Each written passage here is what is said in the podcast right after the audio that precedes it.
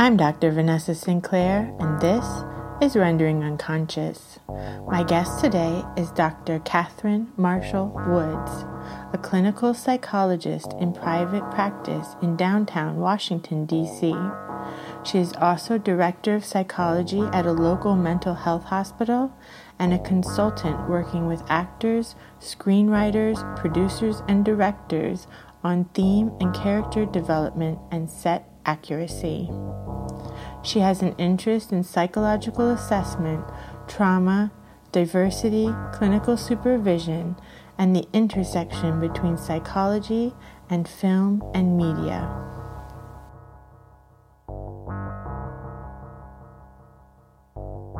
Rendering Unconscious is also a book. Rendering Unconscious Psychoanalytic Perspectives, Politics, and Poetry available from Trapart Books 2019.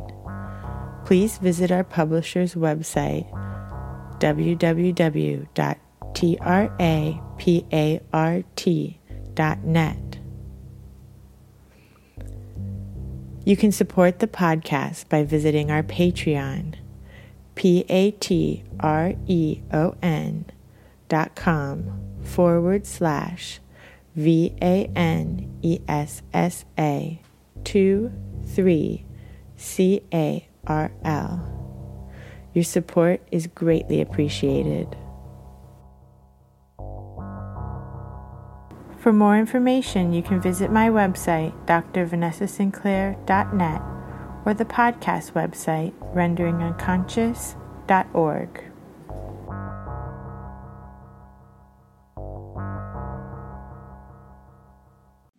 My name is Dr. Catherine Marshall Woods. I'm a licensed clinical psychologist in Washington, D.C.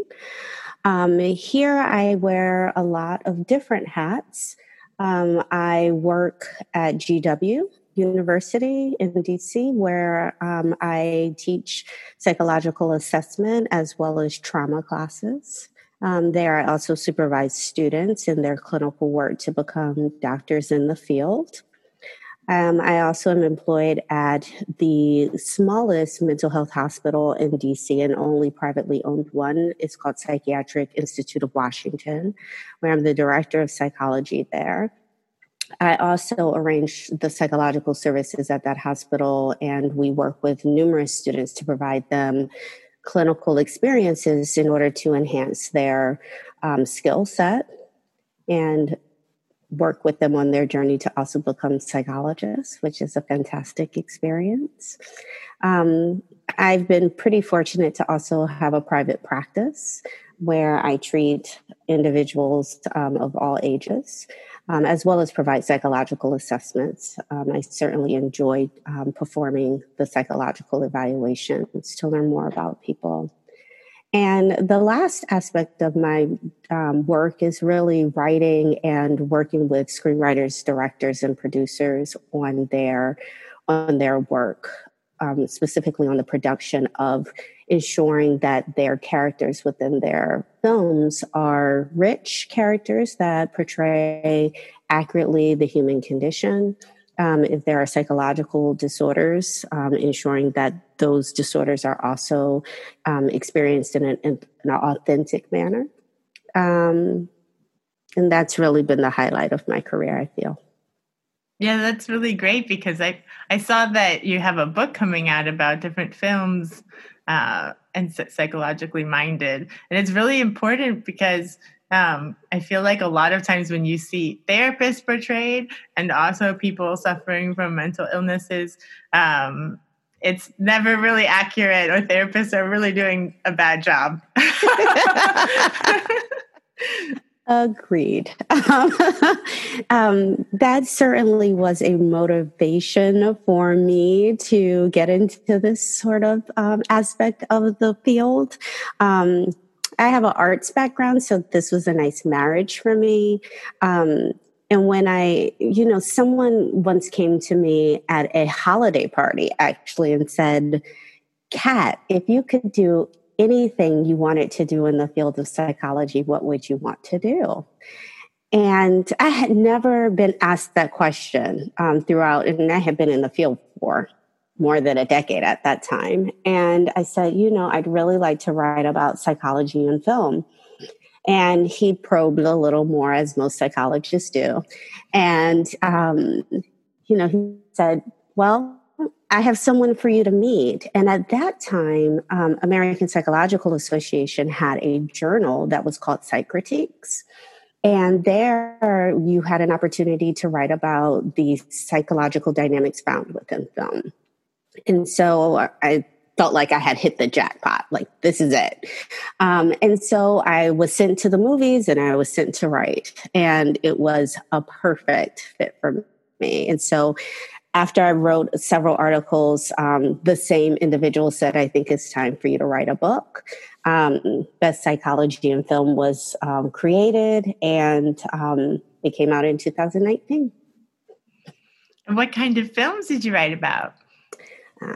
So at that time in 2018, the Oscars had, um, at least here in America, had a lot of buzz regarding the fact that many of the films that were chosen and selected as contenders were more diverse, um, with um, actors, um, even plots and themes of their films. So I took those films that the Oscars recognized as nominees at that point in time because of the level of diversity in the films. And I wrote about the psychological dynamics found within them, um, within the films itself, as well as the characters who were being recognized for best supporting actress and actor and um, best lead as well.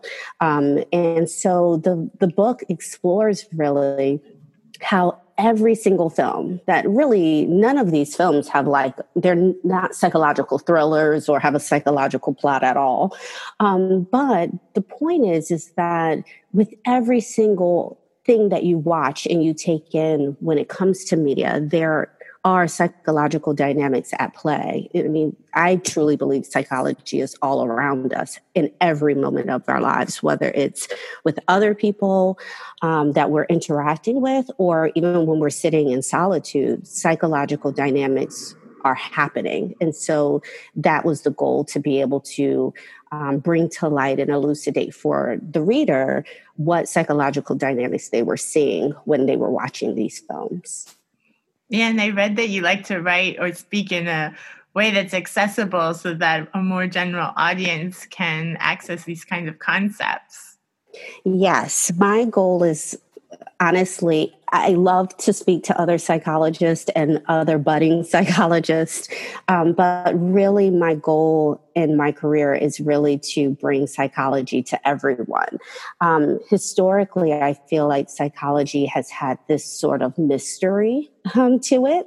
Um, what is it? Many people even may be afraid of it, especially to go to a therapist or receive counseling services of any sort. Um, and my real goal is to be able to make it um, something that's just in our general language and our general awareness, just like going to a primary care physician once a year or your OBGYN is something you do every year, is being able to think about your mental health, um, hopefully more than every year, but um, at least every year that you're thinking about your mental health. And I say those as two separate words um, to be able to really um, be able to put that at your radar and your forefront that that's an important aspect of who you are and what makes you who you are.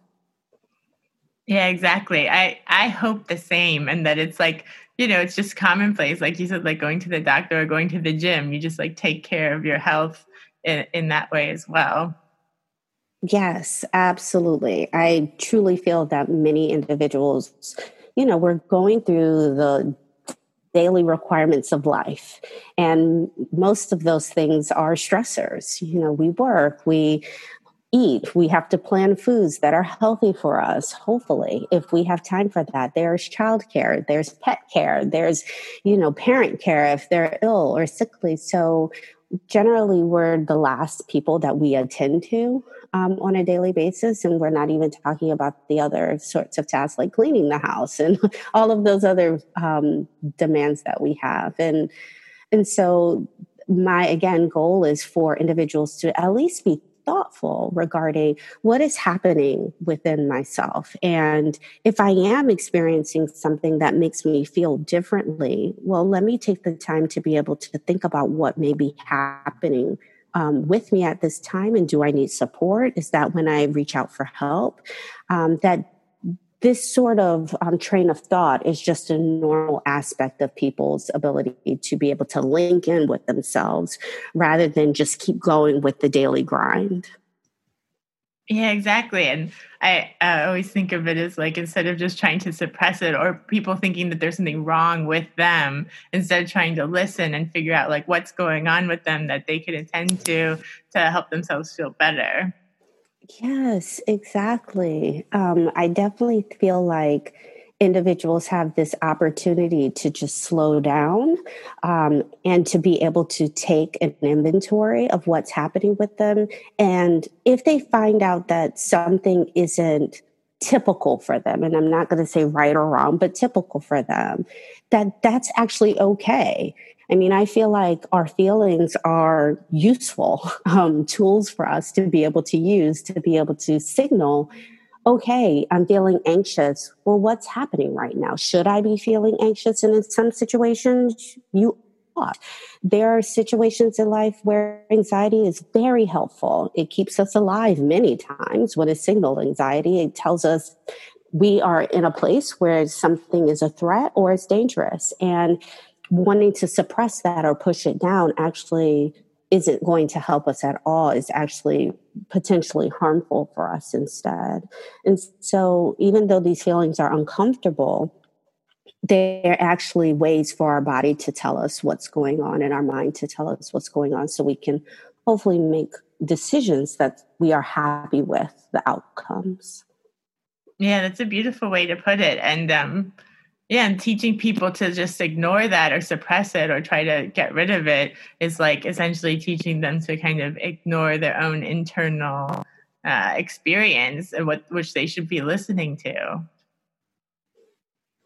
Yes, agreed. I think that when individuals are asked to suppress or to even deny what they're going through, you know, we then wonder and have, you know, individuals come to us and say, you know, I don't feel like I'm moving forward in life, or I feel like I'm stuck, or I don't feel like I have an opportunity to be myself. And I feel like every time an individual does um, either ignore or avoid or deny or suppress those emotions, is one more opportunity this individual is suppressing their true self. And I think, you know, in life, it's a pleasure, it's a privilege to be able to have the opportunity to be your true self. And, you know, I go back to my mentor who asked me if I could do anything I wanted to in my field. And he was giving me really the opportunity for me to do an, a self examination of who am I personally and who am I in the field of psychology and how can I marry the both? So when I am a psychologist, I can be my true self. So then, while I'm being a psychologist, I can be part of my happiest self and most fulfilled self. And when I think about him asking that one question, what a gift that was to be able to offer me the ability to say, Who are you? And I want to ensure that you're that person every day that you're doing this work. It's beautiful.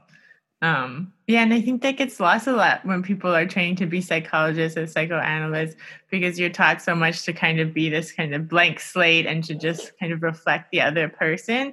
And I think, at least for me, but I think maybe a lot of people go into the field because they kind of had that natural way of being anyway. So it was like a way to kind of facilitate that. But then uh, uh, what I learned over time is that it actually ended up not being so great for me to always just be a reflection for the other person. And I had to go through this kind of process after psychoanalytic training of like reintegrating myself and being able to kind of be, have a personality and still do the work, you know? yeah, I feel the same way. The tabula rasa, right? That's what we're taught in, in school is to reflect the person in, in allow that person to be able to project things upon us and and how useful that is and then there and that works perfectly for some patients and then for others it doesn't work as well that they need a more active approach um, and so knowing who you are to be able to really present to them authentically um, is going to actually to me benefit their their treatment as well. And i honestly feel like that was another reason why i needed a different way to express psychology um, rather than just in the therapy room with my patients is that i needed a space to be um, more of the creative artist um, and that's one reason too why I went to work um, in film and production. Um, now, granted, I am very much an advocate that psychology is a science and an art. Um, the ability to hear people and to be able to think about theory and then produce something that is eloquent and of service to your patients is certainly, I feel like, an art form if you're looking at psychological data, I think being able to interpret that is an art form, even. So I certainly am not taking that away. And I also felt that um, as an artist myself, I needed a space to be around other creatives and artists. Um, and so um, being able to still use psychology in film um, in media has also been a way of fulfilling my whole self and honoring that part of me. Yeah, and I really love psychological testing as well. Uh, when I was in the states, that was a big part of my my practice as well, and I found it. I don't know, it's just so fascinating. I love it. Um, the, the, idea of being able to use these tools that are standardized that we use for everyone who are who's looking to have a psychological evaluation and the data that it yields and how different it is and nuanced um, it can be based upon who the person is um, is just to me fascinating um, if a person likes puzzles is to me the best way to solve a puzzle um, in a specific amount of time, of course, um, for your patients. Um, and I also am so um, lucky to have the experience that during um, feedback sessions with patients who receive psychological testings, you know, the best thing to hear is, wow, this really sounds like me, or wow, I never thought of myself this way. So, the service that it provides to patients to me is also a true honor to be able to offer them that that service. And Laura, Laura sent me, uh, Laura Sheehy, uh, Laura sent me an article that you had written recently, and it was such a beautiful piece talking about your experience going to uh, give this presentation before uh, the screening of the film Get Out. Um, and you, the whole kind of process of that. Would you want to talk about that some? I'm. Um, uh, when you said she gave you an article, I was like, "Oh my goodness!" Which um, one? it's funny. Even though I write, I I always write in my head and say no one's going to read it, which gives me the courage to write what I write. Um, um, so yes, um, I present on psychological film with other psychologists. Um, one aspect of my work at GW is that we've um, begun to collaborate with the Washington Baltimore Center for Psychoanalysis as well, where we provide film series but that evening that I wrote about was actually with the Washington School of Psychiatry in DC, where they have a film series as well. And I was the presenter of the film Get Out um, to again be able to talk about the um, psychological dynamics found within the film in particular and atypical, I feel like, from most individuals who want to talk about the film Get Out. I wanted to talk about um, deception, um, specifically between intimate partners, rather than just race. Um, but of course, how that plays out in, in race as well within the film. And that, you know, article really was referring to my fear of presenting. Um, during that time, it was one of the first opportunities I had to present on a film in front of colleagues who I had known and respected for many, many years while I was in school. These were like the people I looked up to. And I was basically exposing the fact that I am not just a therapist, I'm not just an assessor, I'm also this person who has this interest in this sort of work. And this is where I'm moving my career towards, actually. And, and I also was anxious about the fact that I had had many meetings with the people who coordinated this event and we hypothesized as psychologists do of what is the audience going to want to talk about and how are they what are they going to be thinking? And you know how will they perceive you as this african american woman who is presenting about race and in particular um, a relationship between an african american male and a white woman and what is it like to be a Black woman speaking about this dynamic or parts of um, the dynamics that exist? And so, as we hypothesized all of these things, my anxiety grew and grew and grew.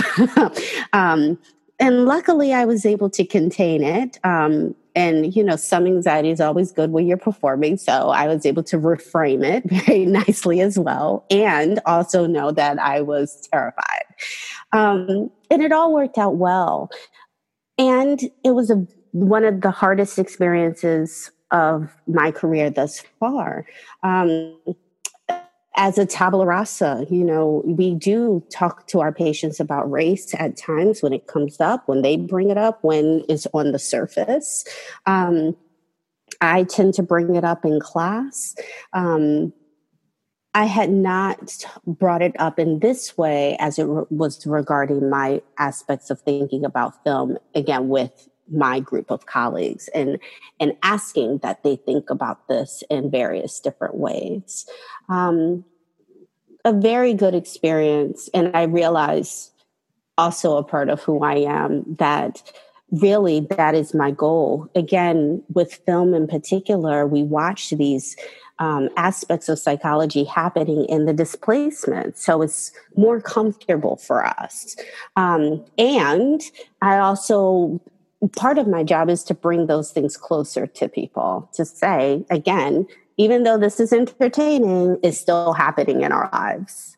Um, I actually found that to happen a second time when we watched Mean Girls per our student requests, by the way. and they were so like excited to watch it. And it, some people even noted that it was their favorite movie until we talked about how the dynamics of envy doesn't dissipate just because you're out of your teenage years. And suddenly the room became a lot less enthusiastic and much more morose in nature. And they were like, I thought we were over this idea about mean girls. And we're like, no, like this happens to the best of us of envy and what jealousy is and the difference between the two and how they one can be more toxic than the other and I think the idea of bringing these displaced ideas on the screen to people's real lives is is again part of the joy of doing this. Yeah, I loved at the end of the article you said someone in the audience was like, "This is difficult to talk about," and then they came to you later and they wanted to to do sort of the similar thing. yeah. Yeah. And I have to admit, when the person says, I don't like what we're talking about here, albeit I was thinking, yeah, that's the point. Like, we're talking about racism and how this manifests in people, and at least in this film, in a murderous way. Like, no one wants to really think about that. And, and I hope that's something we don't like talking about.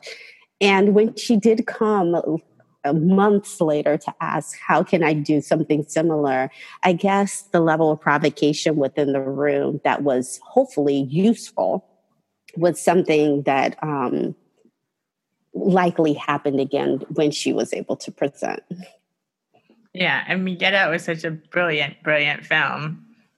Jordan Peele's ability. Oh my goodness. I I you know, I am not a person who likes scary films at all. Like when I didn't want to see Get Out because I had heard it was so suspenseful, that level of anxiety doesn't really entertain me. And I have to admit, the first time I watched it, I was with my partner, and many times I was like, oh my God, like, you know, just over the top. And it's one of my favorite movies. Um, the detail of dynamics that play out again with manipulation, with deceit, um, understood through this lens of race um, and interracial relationships and family dynamics. The idea of belonging and what does that mean? Individuals who are outsiders coming in, what does that mean? What does it mean to have intellectual property and appropriation? It's all within this film, and I can keep going, but you know we have a time time limit here. Um, so, I mean, it's just a, a very well done film and certainly a very astute screenplay in itself. Yeah, exactly. It's psychologically brilliant. And us was psychologically brilliant as well. Yes. Also, a film where I was like over the top and anxious about it. And it's also equally just as brilliant. Agreed. Incredible. And the other one I really love that I guess came out around the same time was Sorry to Bother You. That was also brilliant. okay, right. And you know, so many people have not seen this film, yeah. which is amazing to me. So Boots Riley um, actually, you know, produced and wrote this film, and um, it is fantastic. The idea of, again, sort of how race is used and what that means, and actually modern day slavery is brought into this. Um, you know, I won't tell too much for those who may want to see it. I mean, and it is so well done. Also, you know, I had the opportunity to see um, Boots Riley talk about this film oh, wow. um, in Silver Spring, Maryland. Um, where I, I met him and I spoke to him, and it was fantastic opportunity to hear what he was thinking when he wrote this film. I, I think going to listen to screenwriters and producers and directors talk about their work sometimes lead to more a lot more information regarding what their perspective was and what they wanted their audience to receive. Um, and it was very interesting, all of the layers that he had taken into account when making Sorry to Bother You. Um, I wish it, it it was more well known because it is such a lovely I hate to say the word lovely, but it is a lovely depiction of how many people feel, especially now with unemployment the way that it is, and you know, this desire of just having other people care for you in some ways. But what does that really mean, and what are you giving up, and what that mm-hmm. looks like? Um, and having that informed consent and understanding as to what you're getting yourself into and what you're willing to do to get ahead and to be okay. Um, also, very well done movie. Yeah, I saw it in the theaters twice. I was like, this is amazing. And then I went and got my friends and y'all have to come see this film. I too saw it in the movies twice. And each time, actually, both times I went, I said, oh my, I, I see something new each time, which exactly. was really great as well. Um, yeah, it's it's a lovely film, and the actors in it. Um, Lakeith Stanfield um, was in it, and he was excellent in that role. Mm-hmm. And Tessa Thompson. Yes, and Tessa Thompson. And actually, you know, Lakeith was also in the film Get Out as well. Mm-hmm. So mm-hmm, right in the um, beginning. That's right. so it's like this is potentially his a part of his genre is is are these films that are entertaining and they have such a strong message regarding what society is going through today and what we've been going through for generations. Mm-hmm, mm-hmm. And should we talk about that and how psychoanalysis and psychology can be kind of helpful in this moment? Because that's another thing that's always frustrated me in training that we were actually taught like don't be political you know stay out of politics stay out of cultural like diagnoses and looking at things through a psychological lens and i think that's really less than unfortunate i think it's terrible mm-hmm. yeah i mean i think well you know, we are right now, at least in the States, I feel like we're going through two crises. I mean, one crisis has been perpetuated throughout centuries, um, which is racism. Right now, you know, with Black Lives Matter movement being where it is and so much energy around it, it feels like for people, and including myself, a trauma. One that is acute at this time rather than more um, below the surface. Um, and then, of course, COVID is here. Um, and albeit there have been hopes and fantasies that it will just disappear, it looks like it's here to stay for longer than most people desire. Um, and so some of my writing has been about COVID, actually, especially when it first came out. Um, because I was realizing that so many individuals were experiencing it as a crisis, as what it is, but also experiencing it in a very traumatic way, which is certainly an area of my expertise. Um, and so I think, you know, the idea that both of these things are happening at one time and people potentially have more time. You know, if you're staying at home, you have more time to be acutely um, in tune with the media and what's happening, the numbers, how many deaths, how many people, you know, exposed to COVID. You're looking at and being able to see all of the footage of individuals being killed by the hands of police officers. And you're able to see this information over and over and over again, which leads to more traumatic experience. Um, and I also think that these crises happening at the same time also, you know, have a way of interacting with each other. They're not happening in a bubble. So here we are having COVID and this dangerous virus that can take your life. And at the same time, watching on television Black people's lives being taken. And then what's required and a part of what's required is protesting and demonstrations and and doing that places you at risk for getting covid which can also take your life. So it's like this cycle of how can you be safe? And for someone black in america that is generally the idea is that there there's this idea of safety, but there's also this knowledge that it is a fantasy as well.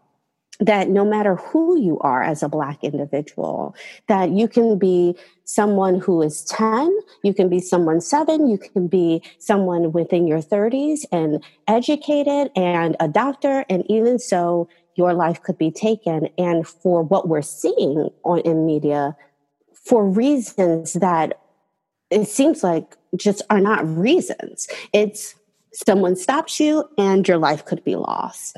And so this idea that there this lack of safety is there. I mean, if we think about trauma and trauma theory is that in order for an individual to be able to even think about healing, fully healing from their trauma, one has to be safe.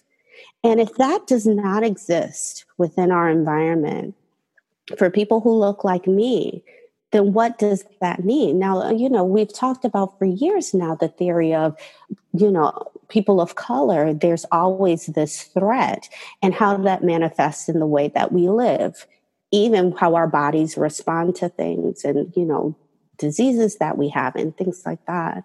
And so I don't think it behooves us to be silent in our therapy sessions with patients who are watching this and having reactions. I'm hopeful that my patients have reactions to what they're seeing. Otherwise, I'd, I'd wonder where are they living? I mean, it's all over the media. I'm hopeful that they're having reactions. I'm hopeful that they're stirred up. I'm hopeful that it makes them anxious and upset and have very visceral, intense feelings about it. And I also hope that they are using the time and space in the room to be able to work through those feelings and to ensure that they are taking care of themselves in the most healthy way and being able to process and digest what they're seeing and what they're feeling. but to not bring that i'm sorry to have that in the room and welcome it when it comes in the room to you i think it's different if a psychologist brings it into the room for their patients. But if the patients are bringing it into the room our job is to follow them yes? So if we're if we're not choosing to follow them on this path of whatever they're experiencing based upon what's happening in this country regarding race or this world regarding race then I feel like we're doing a disservice because now we're avoiding and minimizing or denying parts of who they are. And that's not what we we do. And I feel like that would do harm to our patients. I I just I feel like it's such a privilege to do what I do. Um, most people ask um, i actually have a television show called a healthy mind. Um, it's a show for um, dc residents and individuals locally on peg stations and it's on youtube as well. And um, that show helps bring um, guests to talk about expertise and how really again everything that we do and, and how we interact is psychologically um, influenced in some way, shape, or form. Um, the goal of the show is to bring information to the general public about psychology. Um, and it's, I started off as a guest and um, became the host about a year ago. And it's been a pleasure to host and actually now co produce the show. Um, so it definitely gives me that opportunity to be able to be more of my true self and all and you know full self um, but most people ask if they want to see the show is certainly on youtube or you can follow me on psych minded media on instagram. Um, and there again i have the privilege to be able to interview like you're doing actually um, many individuals um, within the field of psychology and also other fields. So it's very nice to be able to have, have that um, opportunity to be able to spread what psychology is in a way that again is accessible to the public and not just to other psychologists as well. And how did you become interested in the field of psychology in the first place as an artist? Um, albeit i was an artist i always knew i wanted to be a psychologist. I feel like as long as i can remember i was very young and i asked my mom i said you know i want to sit and, and hear what people's problems are and help them. And she goes, she said, you know, maybe you'd like to be a psychologist. And it just stuck. Um, I started researching psychology. I mean, I must have been like 10 or 11 years old. And I started researching the field. Um, I knew this was exactly what I wanted to do. And despite the fact that I was in art school and things like that, um, and even my first jobs actually um, were in the arts as well. Um, but I've been doing this all along. I mean, my first literally job in high school was to teach children cartoon education. And what that was, was that I watched cartoons with them and talked about the morals of the stories and the themes. And I realized that's exactly what I'm doing now when it when it comes to my writing with film. So I haven't moved much apparently from what I love. Um, and luckily, I spent a couple years in production and studio work as well. So when I had the opportunity to do a healthy mind, it was like when I went back to the studio, it was like going home. Um, it certainly was and has been um, a beautiful experience for me to be able to see where I was and where I am now and see those similarities and being, again, very much coming full circle. So I knew that psychology was for me. I just didn't know that I would be integrating and marrying my desire for arts and media in this way. And so to have that opportunity just has been such a pleasure. Yeah, that's wonderful. And I think, like you said, like being able to really be yourself every day, I think that in itself helps your work um, with patients or with clients because it's just like showing people like to live authentically. And then it helps them to be able to kind of live the way they want to live as well, seeing, seeing you do it, you know? Yeah, it's so funny because um, I suppose numerous patients know that I also do psych and film. Um, Uh, you know, they I don't share, but they I suppose research it to find that out. And the moment they find out, I realize that the therapy changes a bit. They'll say, "Have you seen this movie?" or you know, "Have you seen this television show?" or "Did you see this in the media?" And suddenly, their psychological work comes from the displacement. And there's this level of you can identify with me because you've seen it too. And this is what I'm trying to say and trying to articulate. And so we use it a lot as a, a very nice therapeutic tool within their work. And I also realize when that happens, that shift begins, is that when some of the most difficult conversations for this person to have begins to happen. That because they're able to say, you know, have you seen this film? And this is what this character was going through. And I too was go I'm going through it as well. And some of these things that they're referring to is what would be considered more taboo or um, idiosyncratic in some way because I may have seen what they've also seen, now there's some level or feeling that there's a baseline understanding and an acceptance. Because if I've seen it, then I also can accept what I've seen. Um, so I think that for me, I'm also realizing that being in psychology and film with screenwriters, it's helpful in that industry, but also when my patients learn that that's an area um, that I work in, it also seems to really um, generate a lot of um, growth within the re- therapeutic relationship and also within them. Absolutely. And, I, when I was uh, in training, I went, I finished graduate school in 2007, and then I finished psychoanalytic training in 2013. And of course, then I mean, there was the internet and everything, but it wasn't like now. And even like psychoanalytic training, they were like, you can't be on the internet, you can't be on Facebook, all of these things. You have to be invisible, you know, and it's just not realistic at this point. And uh, also, I just think, you know, as long as it's brought in the room you know and people can talk about it or you know if they if they look you up this is what do you think about that? or like why were you looking? You know like mm-hmm. what's going on? As long as it's kind of analyzed or becomes part of the treatment like anything else then i don't really see a problem absolutely. I too was trained in the same way, not to be on the internet. You know, you're kind, like you said, invisible. Um, the mystery, again, that blank slate. Um, they don't get to know much about you.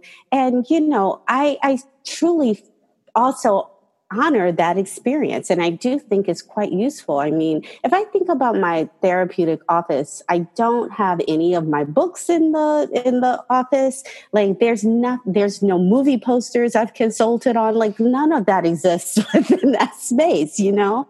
Even though screenwriters do come to my office i don't um, market that or you know place that within the in the space that i'd like my patients to be focused more on them themselves rather than me and what i'm doing. Um, so it's just not at all in the space and even so you know, even I do, you know, have a website where I talk about psychology and film. I write, you know, on different blogs, um, which if you Google, you know, me and my name, those things would come up. Um, and I blog on sites because even though, you know, peer reviewed research is fantastic and wonderful ways to contribute to the field of psychology, again, my main focus is to have psychology. Um, be accessible to the general public and people read blogs. Um, they're not necessarily purchasing peer reviewed journals or have even the access to peer reviewed journals unfortunately um, unless they're in a um, work in a specific domain or again can afford to purchase those. Um, so blogs people read and most of them are free for them. And if it gets them hooked into a way of thinking psychoanalytically about what's happening in their world um, similar to you know this platform of doing a podcast if this helps bring people to be able to think about um, what happens in their life and what happens in their world in a psychoanalytic way i feel like we're again, that's another aspect of doing our work, not just with that one person in the room, but for the community and hopefully society. Yeah, exactly. And it, it like people who aren't necessarily interested in psychology but are interested in film they might read the blog because they're interested in that film and then they get this like great kind of psychoanalytic viewpoint or psych- psychological viewpoint from it yes more people Yes, um, I that is always a joy. Um, I actually had someone come up to me at a film festival, which was shocking um, because I I don't it just was surprising to me. So I went to Sundance. I've gone a couple of times, and someone there had read one of my blogs and came and recognized me, which is what that is for me. It. it's it's always a surprise um, to me, and and have my own moments of what that's about for me. But um, they recognized me and said, you know, they had read a blog about a film that I had written about, which was um, La La Land. And um, it was in particular to the character Sebastian, which was acted by um, Gosling. Um, his first name is um, Ryan Gosling. Yes, Ryan Gosling. Thank you. Um, and it was about really how, again, to honor yourself and when do you give up on yourself? Um, when do you give up on your hopes and dreams? And how do you have the level of persistence even when things seem to just be going disastrously in your life and and not very well um, and if this is a dream what do you do with it how can you um, actualize it. And the person said to me, you know, they were a filmmaker and they said, you know, I I was at my ends with like I just did not want to do this anymore and nothing was coming through for me. I had been doing this for years. They went to, you know, school to become a screenwriter. So, and they had student loan debt, all of these things. And it just wasn't panning out. And people were saying to them, it was time to just give it up and they said they read the blog and and looked and they said they never wanted to see La La Land, but then they watched La La Land because they read the blog. Um, and they said, you know, I just I, suddenly I just said, you know, I have to engross myself. If this is the world I want to be in, I, I need to engross myself and find my place in it. And they said, you know, I came to Sundance. And even though things are still a little shaky, like things, it wasn't a rainbow and sunshine story. They said things are shaky, like financially things are shaky, but they said, you know, I'm happy I've decided to still plant my feet here um, in this world because this is the world I really want to be in. Um, and so it definitely made me feel like, okay, someone's reading this. And yes, hopefully they're able to think about how this person in this film, things weren't going great for him, but he still made what life he wanted to for himself, even though it took a long time and a lot of sacrifices and, and circumstances for him to go through. And hopefully that's what this does is not just give someone inspiration, but gives a person the ability to use what we know theoretically as psychologists and be able to say and be able to examine themselves and who they may be through this character. Um, and hopefully they enjoyed La La Land too. at the same and time. what an amazing sync though that they decided to go to Sundance to like reassert themselves in this like world that they wanted to be in. And then they saw you there who had written this piece that kind of helped them inspire them to do that. That's incredible, yeah. actually. It was. And in Sundance, I mean, they chose certainly the right film festival to do that. I mean, that experience is very much um, 100% around you while you're there. So, I mean, the amount of people hopefully this person was able to connect with. I mean, the idea that they came up to me to communicate definitely showed me that they're out there, they know how to communicate with other people, they're networking, you know. It was a phenomenal experience to be a part of that person's journey. Um, it, it was it was just phenomenal. yeah, I really love like things like that and I really feel like people I hope people are open to to noticing those things and those kinds of connections and like having that help them feel like motivated and supported in continuing on in their journeys, you know. Yes, exactly. You know, it's interesting when these sorts of things happen of um, those connections that are placed in these anchors. You know, I got the sense that this person was happy in, in, their experience at Sundance, but hopefully being able to see that, wow, this is the person who wrote this blog that got me there, maybe a little more fuel to keep them going too.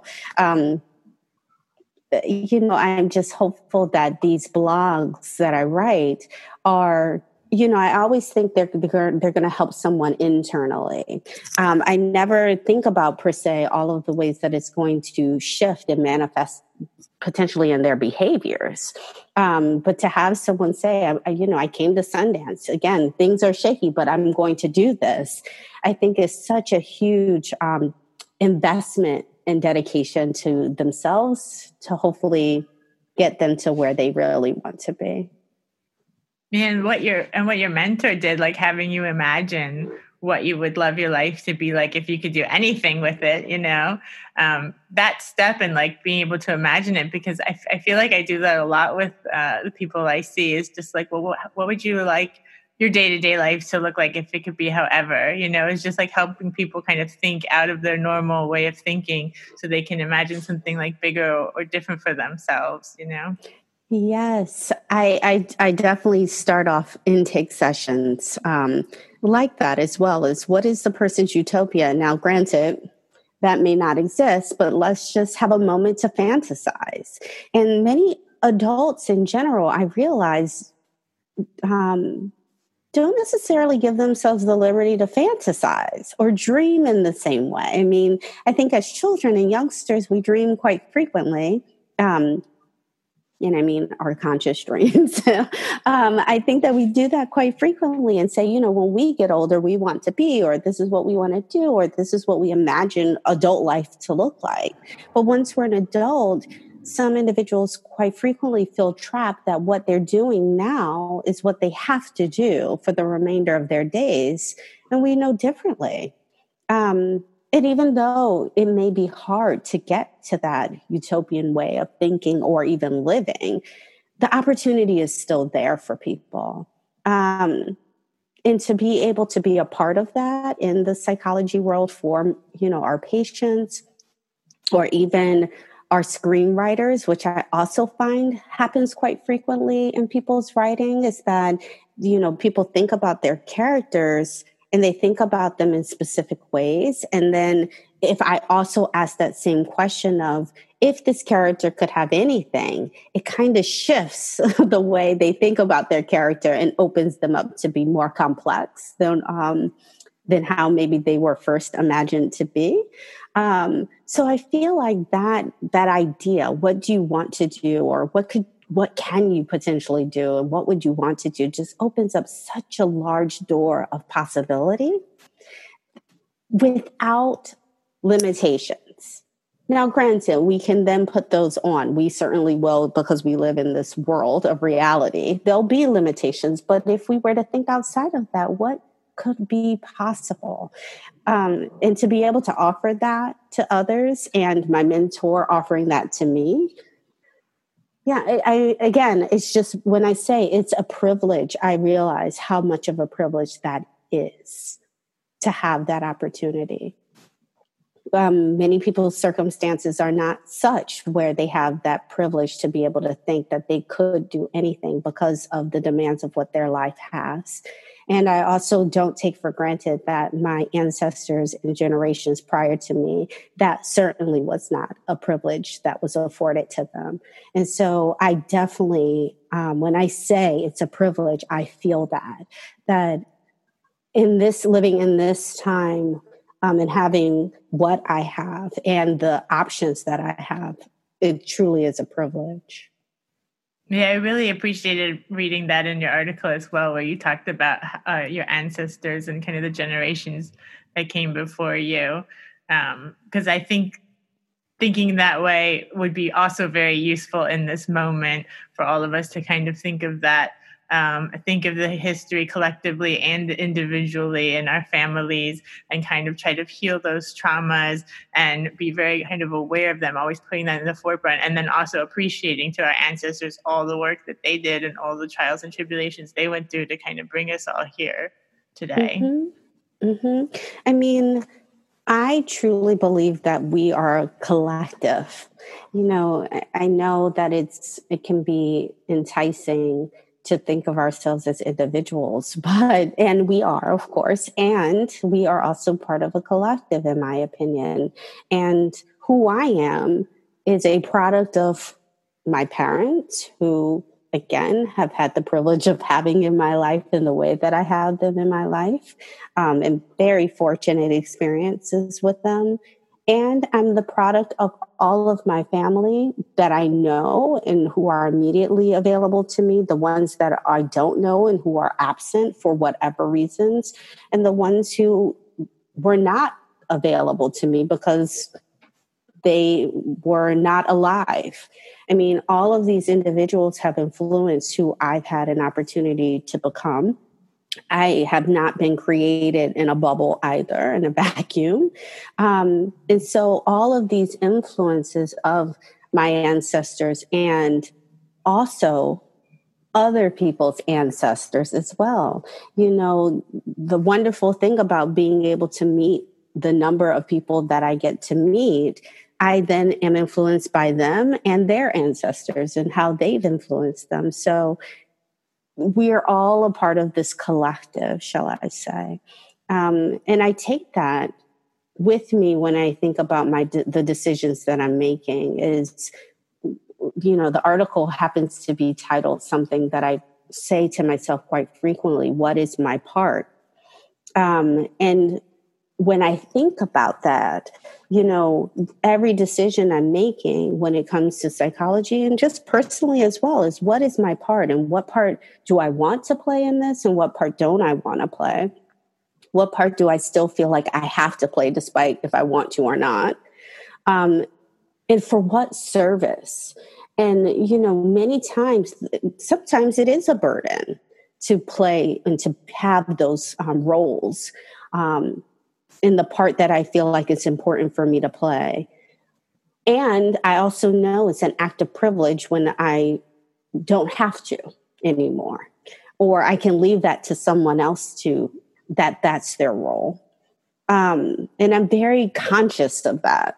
You know, what is my part right now? And not just for me, but also for my ancestors and for the people who look like me to come if I don't do this right now, what does that mean for people, for my child, for my children, for their children, for generations to come? Because I do have a privilege and the ability to say something and to do something. And if I don't do it, what effect might that have?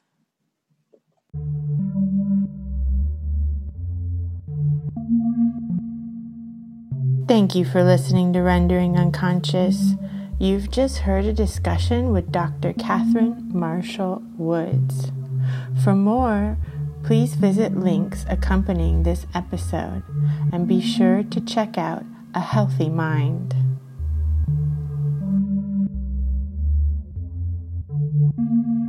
Rendering Unconscious is also a book. Rendering Unconscious Psychoanalytic Perspectives, Politics, and Poetry available from Trapart Books 2019. Please visit our publisher's website www.trapart.net. You can support the podcast by visiting our Patreon, p-a-t-r-e-o-n dot com forward slash V-A-N ESSA 2 3 CARL. Your support is greatly appreciated.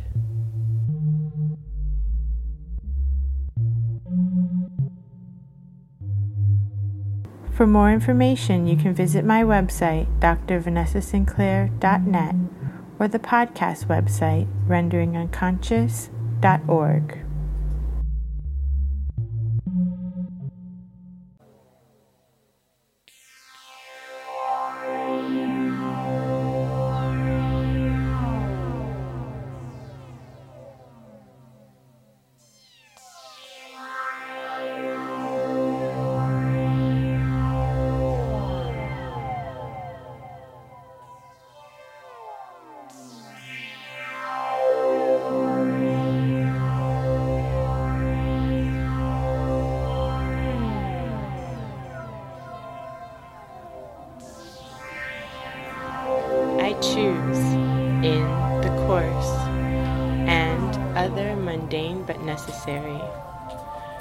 their texture and look closely at them.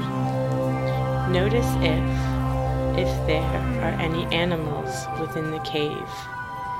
A bat sleeping, the side of the wall.